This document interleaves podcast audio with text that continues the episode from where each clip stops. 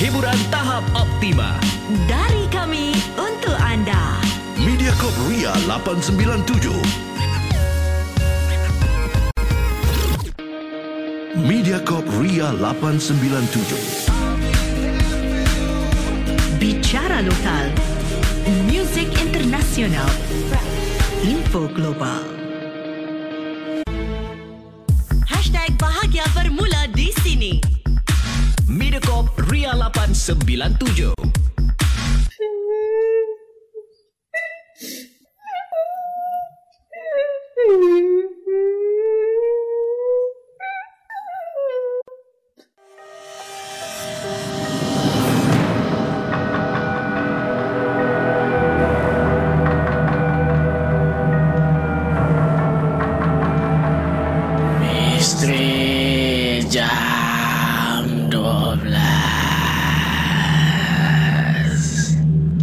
Selamat datang pendengar-pendengar Misteri Jam dua belas.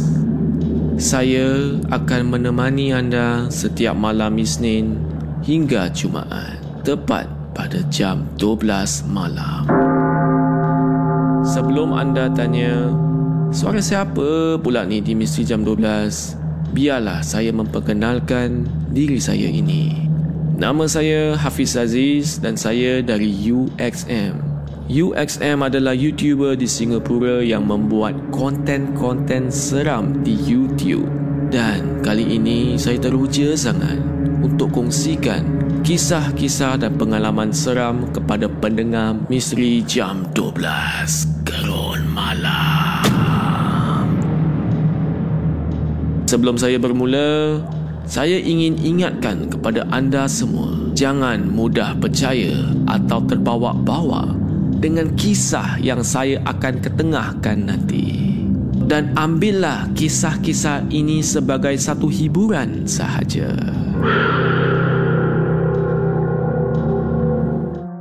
Pada malam ini, kami ada Afiq yang akan kongsikan kisahnya yang menyeramkan. Seram atau tidak, kita tak tahu lagi. Jadi, dengarkanlah kisah daripada Afiq. Assalamualaikum para pendengar Misteri Jam dua belas. Nama saya Afiq. Saya sekarang dah berkahwin dan dah ada seorang anak pun. Kisah yang saya nak kongsikan ni berlaku kepada saya waktu saya masih bujang dan dalam persediaan untuk berkahwin. Kiranya kisah ini berlaku dalam empat atau lima tahun yang lalu.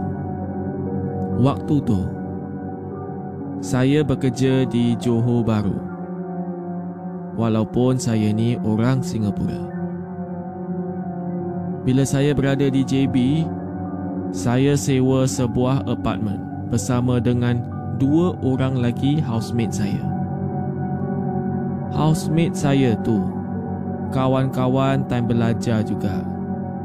Kiranya kami ni memang daripada Singapura dan bekerja di J B sama-sama.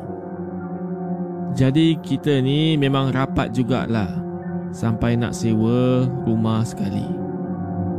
Tapi walaupun kita sewa satu apartmen, memanglah bilik tu sorang-sorang. Kira barulah ada privasi juga. Saya ni jenis yang pembersih dan suka nampak benda yang tersusun rapi. Tapi betul lah, bukan saya ni O C D. Cuma saya ni memang tak suka tengok benda yang berselerak. Saya tak suka benda berselerak ataupun kotor. Tambah pula saya ni jenis alergik dengan abuk. Jadi bila ada abuk tu, saya akan bersin-bersin dan hidung saya mulalah untuk berair. Pada satu pagi ni, saya sedang bersiap-siap untuk kerja. Sedang saya duduk di atas katil untuk pakai stoking, saya ternampak beberapa helai rambut di atas lantai. Saya pelik sangat. Rambut saya dan rambut housemate saya ni semua pendek sahaja. Tapi rambut yang saya nampak tu, rambut panjang, lebih kurang dalam tiga puluh sentimeter macam tu. Kira memang bukan rambut lelaki lah. Jadi para pendengar, pada keesokan hari, sedang saya dalam kereta ke tempat kerja, saya terfikir juga kepada diri saya, rambut panjang siapa yang ada di lantai bilik tu?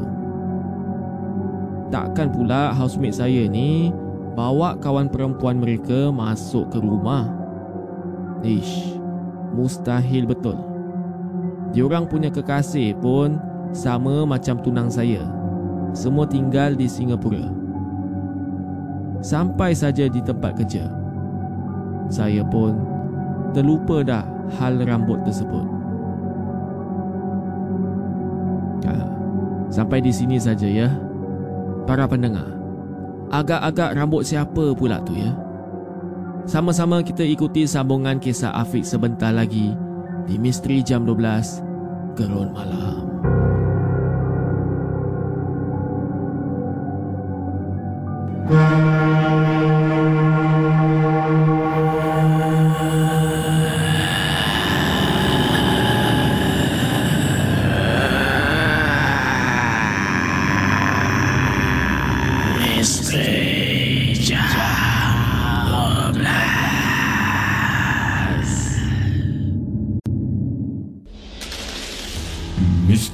dua belas Gerun Malam hantarkan kisah-kisah misteri anda menerusi alamat email m j one two at mediacorp dot com dot s g, di WhatsApp Ria sembilan tujuh lapan enam lapan empat enam empat, rancangan satu jam setiap Isnin hingga Jumaat.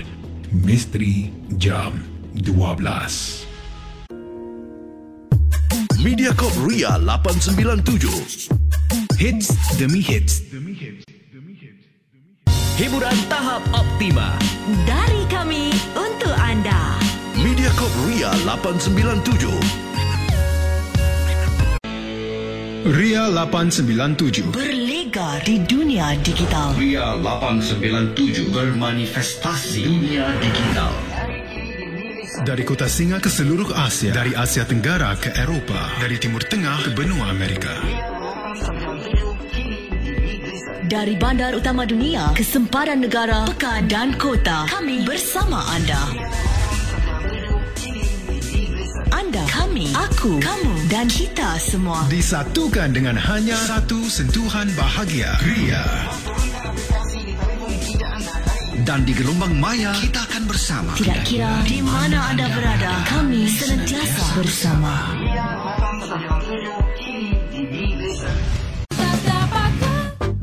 Info, music, hits overload, vibes overload.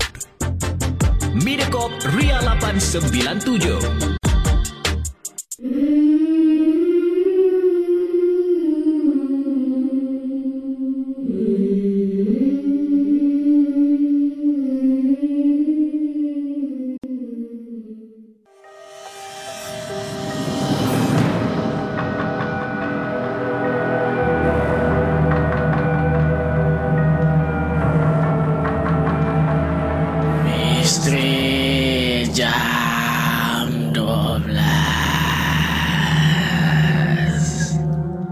Selamat kembali ke Misteri Jam dua belas Gerun Malam.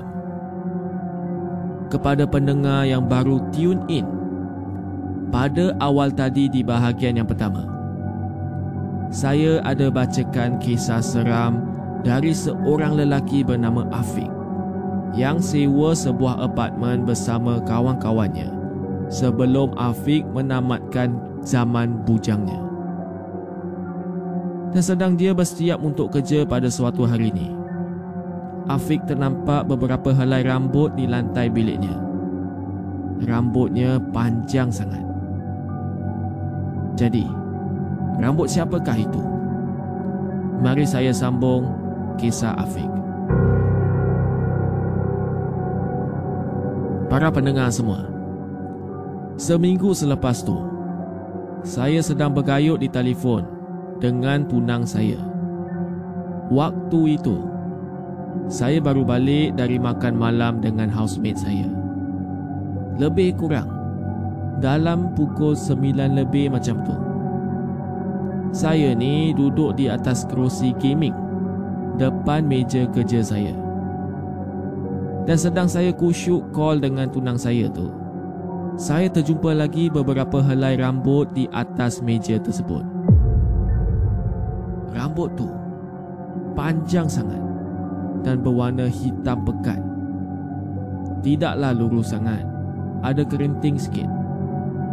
Lepas saja habis call dengan tunang saya, saya sapu bilik dan jumpa lagi beberapa helai rambut tu di hadapan katil dalam bilik saya.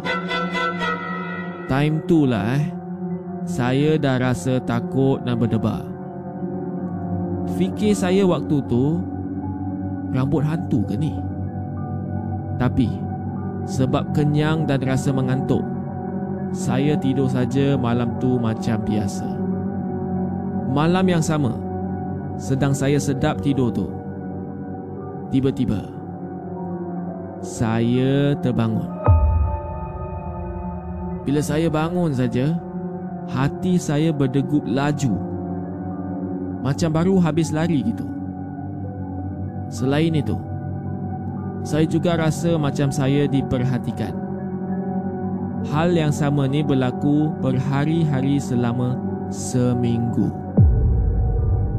Satu hari tu, saya penat sangat dan tidur macam biasa. Tapi tetap juga saya akan terjaga dan rasa diperhatikan. Ni saya bercerita ni pun meremang terus bulu rumah saya sekarang. Waktu saya terbangun tu, ada juga saya tengok ke arah hujung katil dan meja kerja saya, di mana tempat yang selalu saya jumpa rambut tu. Tapi selamat rasanya, sebab tak ada apa-apa pun kat situ. Satu pagi ni, housemate saya bernama Malik, dia tegur saya. "Morning Afiq. Eh, hey, Fik, Fik. Last night time aku nak ke dapur minum air, aku dengar bunyi macam pelik lah kat pintu kau. Bunyi macam kau cakar-cakar pintu. Kau buat apa semalam?" Saya buat muka pelik. Saya yang di bilik tu pun tak dengar apa-apa. Jadi saya jawablah, "Eh, tak ada buat apa pun. Semalam malam aku tidur awal," jawab saya kepada Malik. Malik pun okey saja dan tak tanya lebih. Kadang tu, sebab hampir setiap hari saya terjaga, ada juga niat nak panggil ustaz tengok-tengokkan bilik saya. Mana tahu ada makhluk lain berada di dalam bilik saya. Tetapi sebab waktu tu saya pun tak lama lagi dah nak berkahwin dan pindah balik ke Singapura, saya bersabar dan biarkan saja hal itu.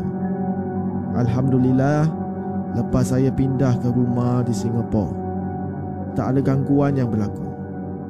Saya syak mungkin benda tu sesat atau bilik tu memang ada penunggu. Itu saja dari saya. Terima kasih. Alhamdulillah bro Afiq, kita selamat dari gangguan selepas kahwin ya. Saya fikir mungkin tu ujian bertunang. Ha, itulah Itulah kisah untuk malam ini ya. Jadi para pendengar semua, apakah pendapat anda? Seram atau tidak?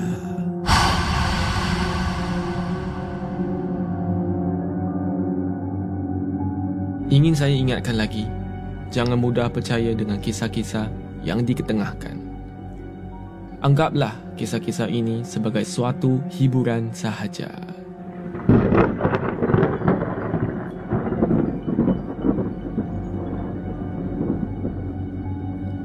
Kalau anda ingin hantarkan kisah atau pengalaman anda yang menyeramkan, sila hantar ke email m j one two at mediacorp dot s g, di WhatsApp Ria atau Instagram Ria eight nine seven.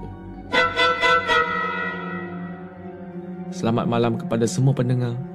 Saya Hafiz Aziz dan akan saya jumpa anda lagi di Misteri Jam dua belas Gerun Malam.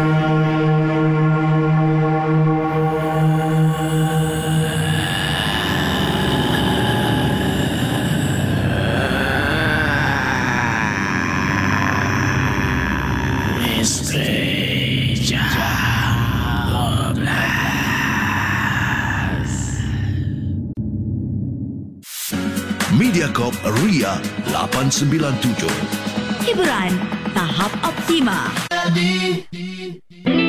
MediaCorp Ria lapan sembilan tujuh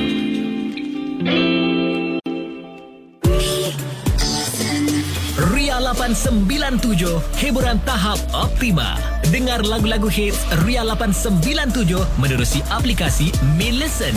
Muat turun aplikasi MyListen yang telah dikemas kini. MyListen, satu perkhidmatan audio digital percuma yang akan terus mendekatkan anda dengan stesen-stesen radio MediaCorp, muzik dan podcast. Ria lapan sembilan tujuh berlegar, bermanifestasi di dunia digital. Dari kota Singa ke seluruh Asia, dari bandar utama dunia, sempadan negara, peka dan kota, kami bersama anda. Anda, kami, aku, kamu dan kita semua disatukan dengan hanya satu sentuhan bahagia. Ria. Dan di gelombang maya kita akan bersama. Kami senantiasa bersama Ria.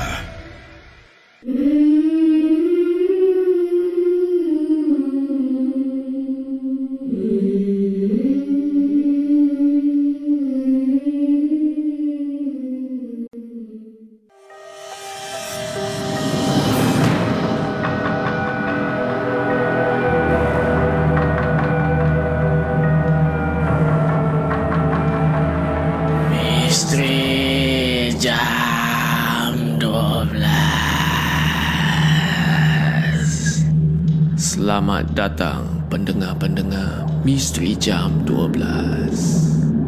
Saya akan menemani anda setiap malam Isnin hingga Jumaat tepat pada jam dua belas malam.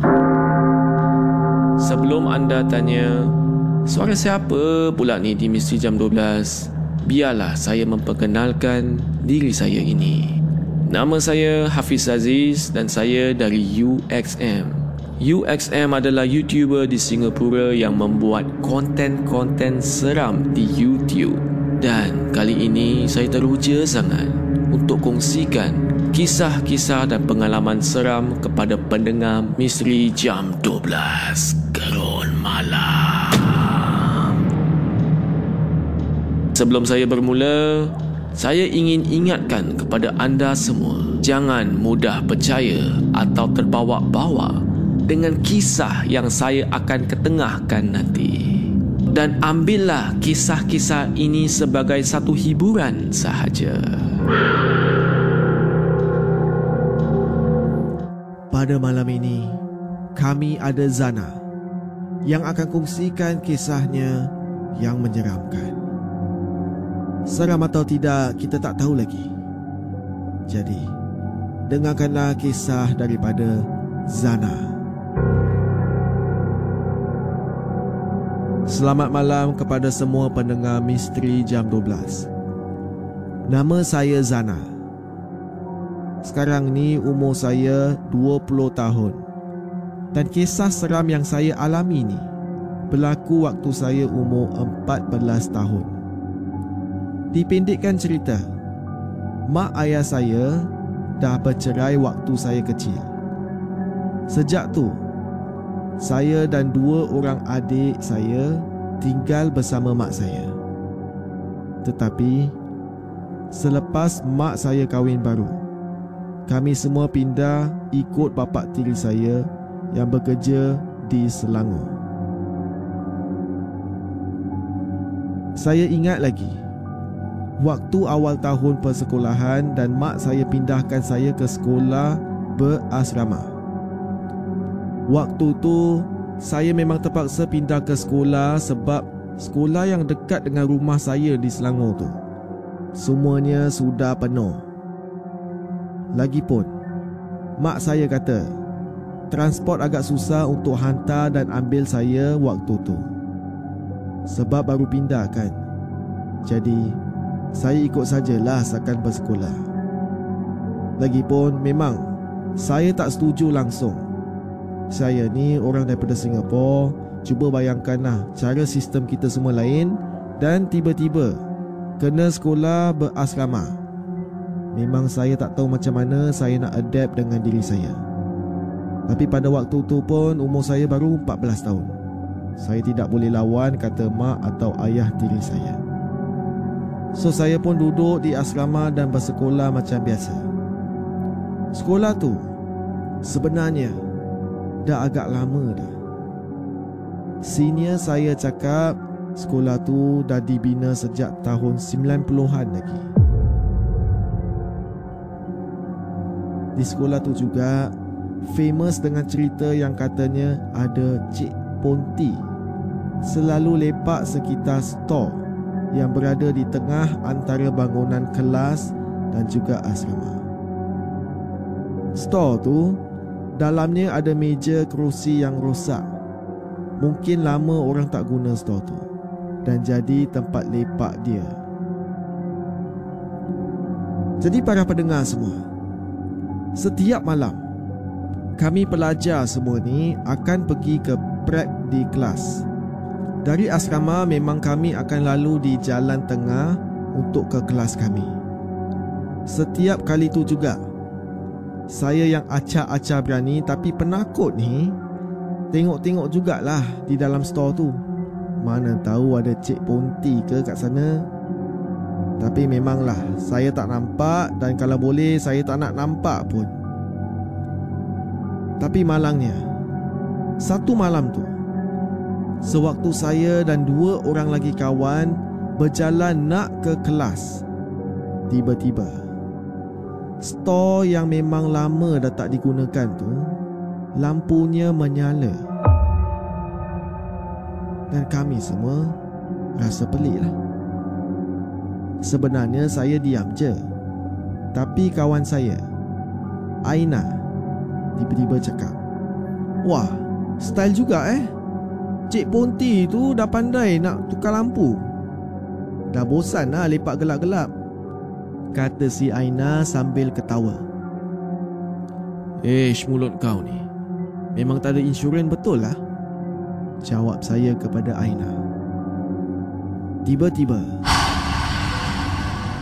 Ah, tiba-tiba apa ya? Ah, ni Aina ni memang nak kena ni. Boleh pula dia buat lawak eh. Ah, apa yang berlaku kepada Zana dan dua orang kawannya tu akan saya sambung kisahnya sebentar lagi di Misteri Jam dua belas Gerun Malam.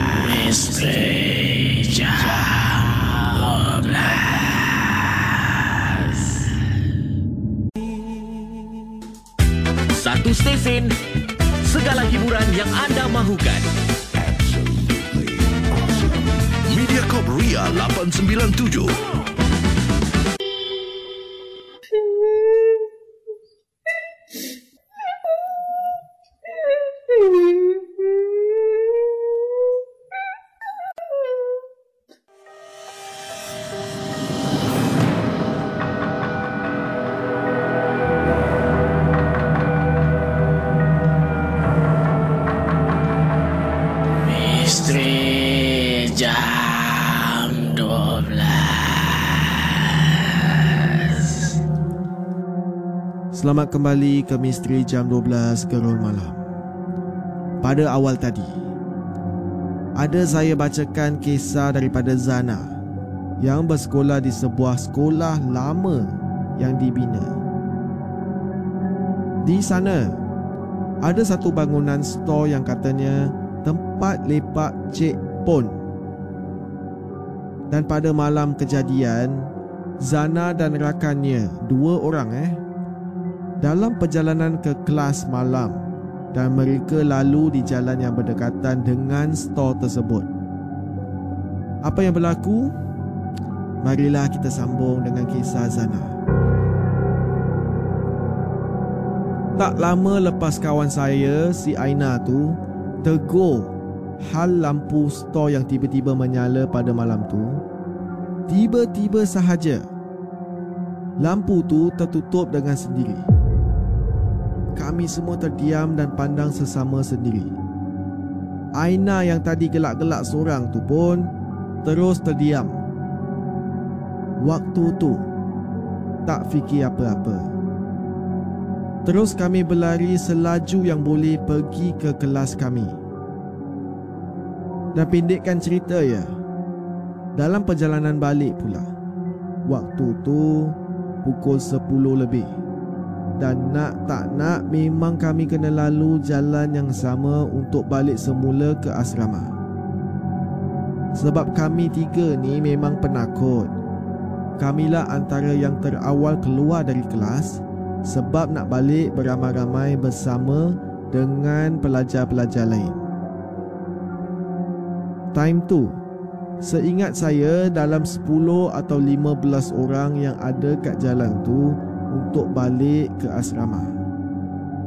Jadi kalau jadi apa-apa pun tak adalah nak takut sangat kan.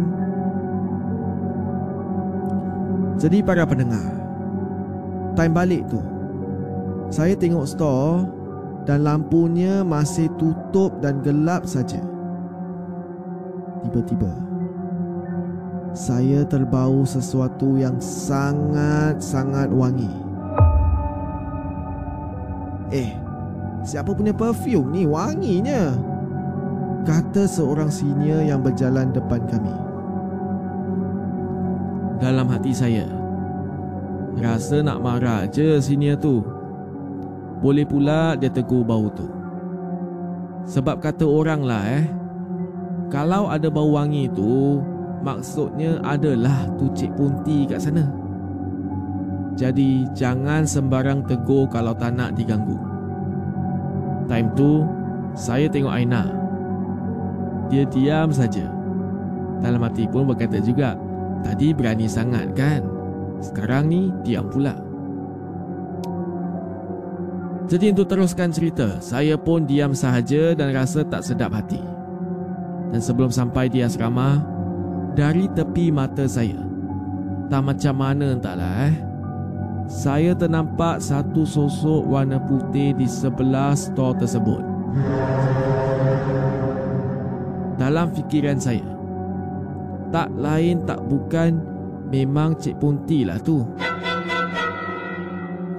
Benda tu berdiri saja di tepi stor sambil tengok kami semua yang berjalan ke asrama pada waktu tu. Saya diam saja dan tak bagi tahu sesiapa. Dan pada malam tu, selamatlah, tiada apa yang berlaku. Beberapa bulan lepas tu, saya pindah ke sekolah yang dekat dengan rumah saya. Itulah kisah daripada Zana. Nasib baik tak ada apa-apa yang berlaku kepada Zana malam tu ya. Kalau apa-apa jadi, siapa-siapa yang kena rasuk ke apa ke, saya dah tahu puncanya. Memang senior dia dan Aina yang berani tegur tu. Ha. Jadi betul kata Zana tu, kalau ada benda berlaku ke, bau wangi ke, kalau apa-apa je lah, mulut tu tak boleh celupa. Baik-baik kita diam saja. Ha. Kalau boleh tunggu esok hari, barulah nak cerita-cerita lah eh. Kalau pada masa tu, janganlah cerita-cerita. Buat tak tahu je. Ha, cakap ni memang senang eh? Tapi kalau benda dah terjadi, ha, itu pandai-pandai lah ya. Ha, baiklah, itu saja untuk malam ini. Ha, para pendengar semua, saya nak tanyalah, apakah pendapat anda? Seram atau tidak?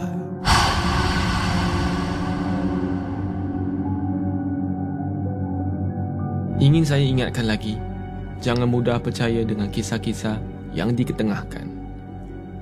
Anggaplah kisah-kisah ini sebagai suatu hiburan sahaja.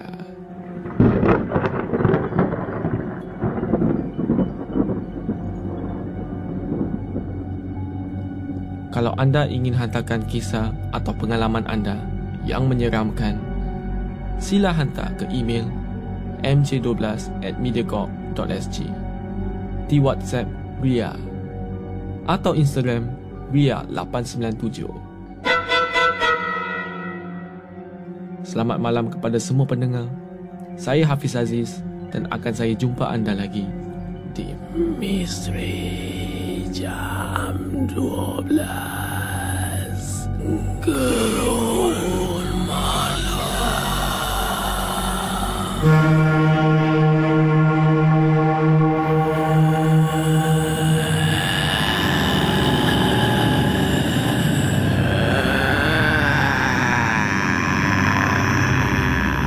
Misteri Jam